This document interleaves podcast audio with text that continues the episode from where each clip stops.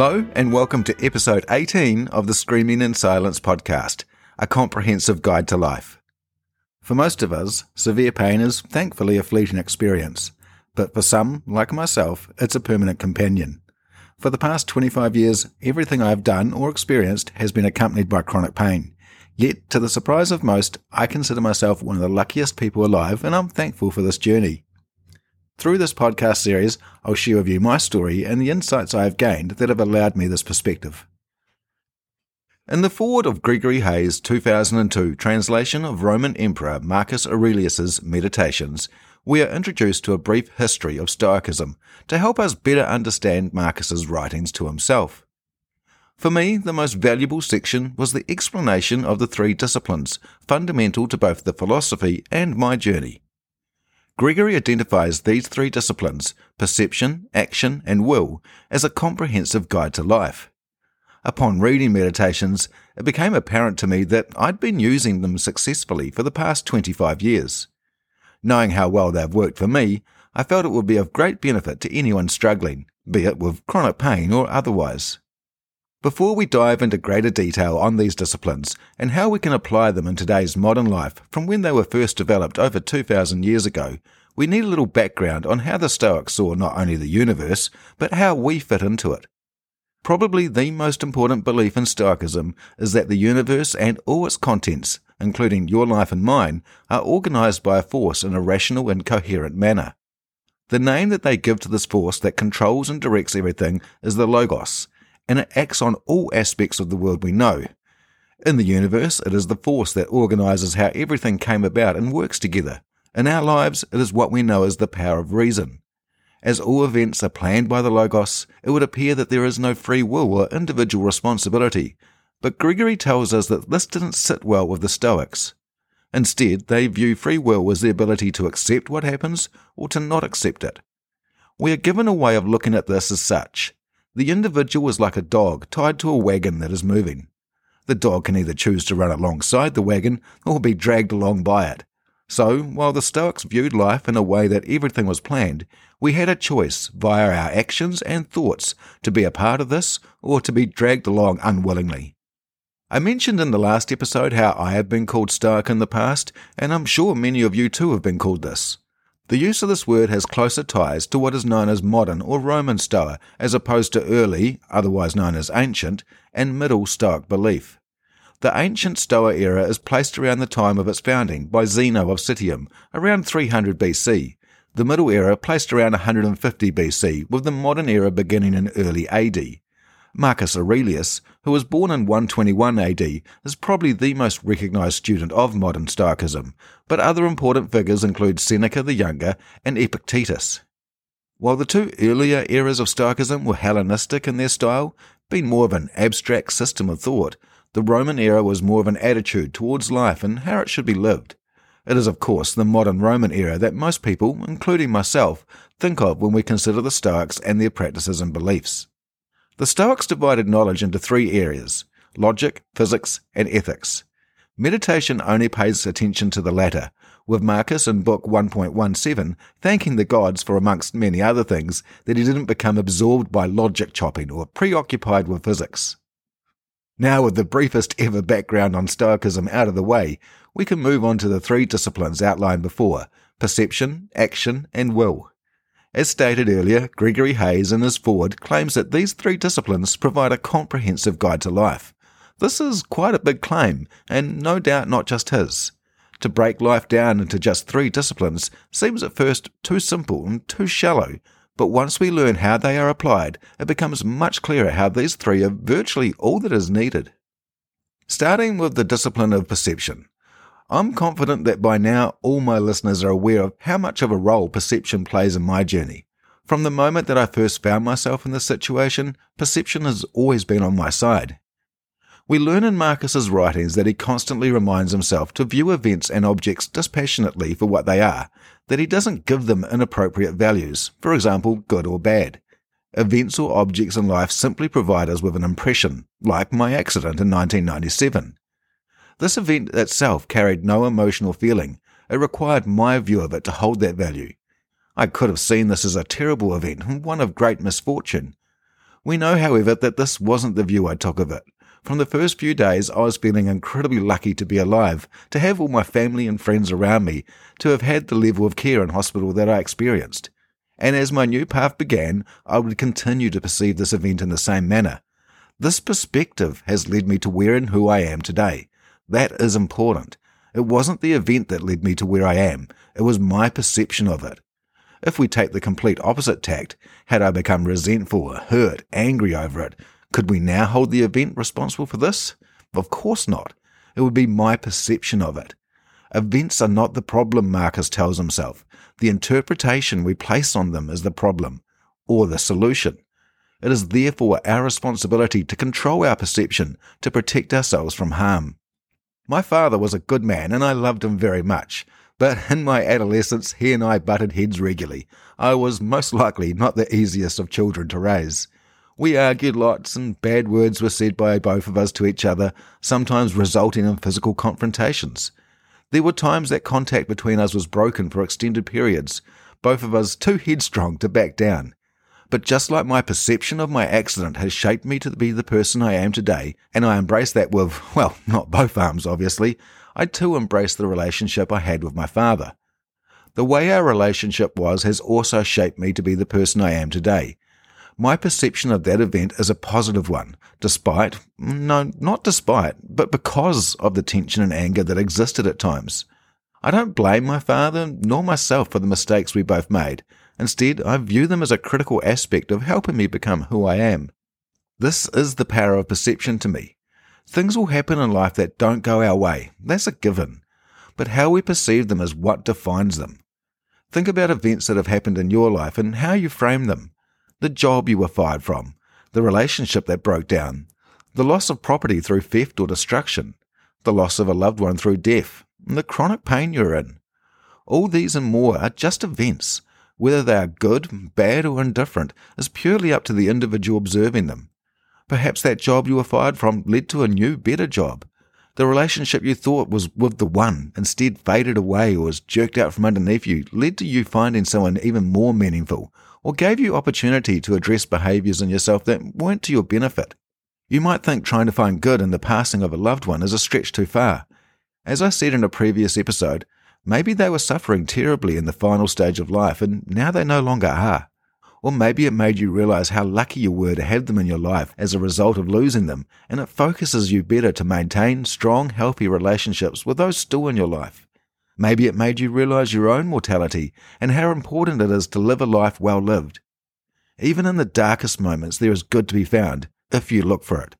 Perception is key, no matter what happens, because perception is the only way we have of viewing events. It is literally what defines them. It is a choice you have. We all have. The only question is what choice you will make. The next discipline is that of action. This relates to how we interact with others around us, how we treat people, its focus is on what we can control, our actions and thoughts. The Stoics believe that humans are social beings, and that as a part of nature, it is our duty to accommodate ourselves to nature's demands and requirements. Marcus writes in Meditations many times, to live as nature requires. As they believe we are social beings, this requires us to live not only in cooperation with our fate, but with all other people as well. Many times, Marcus reminds himself that we are not made for ourselves, but for others, that our nature is one that is fundamentally unselfish. He also tells himself that in his relationships with others, he must work for their collective good and treat them justly and fairly as individuals. This might be easy to understand from the perspective of being a ruler, of being the most powerful man alive at the time, as he was. But I feel that this is just as easily applied to all of us as it was for him. I have often looked at my own actions and asked myself, does this benefit everyone? One good method of finding the answer to this question is to ask myself, what would the world look like if everyone took this course of action? If the answer is not good, then it's safe to assume what I'm doing is not good. My application for this discipline is closely tied to my chronic pain. There are times, many times a day in fact, where my pain is testing me to my limit, Sometimes this can be frustrating if there's a task I want to complete or a pastime I want to enjoy, and this is just by myself. But as you know, I have children who need my attention and family and friends who want my company or help. It is a great test of my discipline of action to ensure that I do not let my frustration with the intrusion of my pain affect my interactions with those around me. My children need my guidance, my advice. They need my support. They need a father they know they can approach at any time with a request. My family and friends often need my support or just my company. For sure, there are times that maybe I can't deliver what they need, but that is for me to explain to them, not be short with them or shut them out. This is a discipline that at times can be hard to master. But thanks to my pain for being a constant in my life, I've had to work harder and continually at perfecting it. And it is a good feeling now to be able to use it even in the most testing of times. It also works in reverse for me as well. There are times where people have been short with me, rude or abrasive. My experience makes me consider the possibility that maybe there is something in their lives that is testing them right now and they are struggling to cope. Realizing this has made me understand the gift of kindness, that instead of responding in like, being rude in return, I allow kindness or indifference to be my response. It may make their day better, but while I can't be sure of that, what I can be sure of is that it makes my day better. Not through thinking I'm a better person than them, not at all, but by not allowing their mood to affect mine. How does your mood affect others around you, your children, your family and friends? Have you come home from work frustrated with your day and allowed that to poorly affect your relationship with others? Did they deserve that? Have you been on the receiving end of similar treatment? How did that make you feel? How would the world look if everyone acted that way? Have you acted in a way towards someone because of how you were coping at the time, only to regret your actions later? I know I have, and I know I still will. No one is perfect, not even Marcus himself. Remember, he didn't write Meditations as a book for others to read. He wrote it for himself, to correct behavior in his life where he saw he could do better for himself and others. It's often been said that Meditations does not talk of fun or enjoyment much, if at all, and it should be clear why. He knew how to have fun, to laugh, to enjoy life on that level. He didn't need to remind himself of how to do that. A lot of his journal entries were to remind him of his faults and failings and how he could be a better person how he could contribute to the good in the world. Making mistakes is human. It is to be expected. But it should also be expected that we do our best to learn from them, to correct our behavior where possible. I think what's important to take from this discipline is what Marcus said. We are not made for ourselves, we are made for each other, to treat people as they deserve to be treated. Finally, we have the discipline of will. This discipline can be viewed in a way as a counterpart to the discipline of action, focusing on what we cannot control. These are actions or events brought about by other people or nature. In the discipline of action, we should see that our actions cannot bring harm to others, or as the Stoics also see it, the Logos either, only to us through degrading ourselves with poor behavior. By contrast, things that happen to us by others or nature cannot harm us unless we choose to let them. Stoicism argues that when we allow harm to come to us from outside our control, we are questioning the benevolence and providence of the Logos and degrade our own Logos too. So it is important that when we face adversity that is outside our control, we maintain our will to not allow harm to come to us from this. Even in acts of theft or assault, we are required to not take harm from this, that the person who brought them upon us is the one to suffer through degrading themselves. Acts of nature, such as fire, illness, pain, and death, once again can only harm us if we choose to view them as harmful as laid out in the discipline of perception. This, of course, we should not do, as we should view events out of our control dispassionately and not apply inappropriate values to them.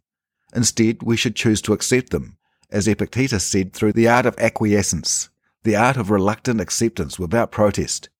I mentioned in an earlier podcast that I didn't like the term accept. Instead, I preferred to use the term embrace. Hardly be it for me to argue of someone as well recognized for his philosophy as Epictetus, but cheekily I still prefer the term embrace. I went into detail at the start of this episode about the Logos and how the Stoics saw this. I wanted to do this because understanding the role of the Logos is critical to the next point of the discipline of will as the Stoics saw it. You will remember how one of the most important doctrines of Stoicism is that everything is ordered in a rational and preordained way which means all events are planned in advance by this force, and as the Logos does nothing to cause harm, it must be good in nature. This also applies to events that we could see as unpleasant. Through the discipline of will, we have to accept that whatever happens has happened for a reason and must be viewed as good. Marcus writes to himself in Book 4.10 that every event is the right one. Look closely and you'll see. It should now be apparent where I'm taking this. If you have listened to my story, you know I see my accident and my journey with pain and disability as good. I have spoken many times of the gifts it has brought me, the lessons I have learnt, the people I have met, the children I have, the experiences I have received. You will know I live with unending pain, and you will know it is at the high end of the pain spectrum. And you will know I celebrate my life. I do not commiserate it at all. I spoke of what I learnt from a previous relationship that ended poorly, that I had no anger towards the other party, that I chose instead to look at what I could do to ensure I didn't repeat the same errors of judgment. While the discipline of perception is very important, it is, in my opinion, useless without the discipline of will. This is about making better choices when faced with something we cannot control. We all face times in our lives when we feel powerless. It's these times that it is critical we work harder to find what we can control and to exercise that control in a way that benefits us and those around us. I'm sure you are aware of instances in your own life where you felt powerless. We all have, and we all will continue to.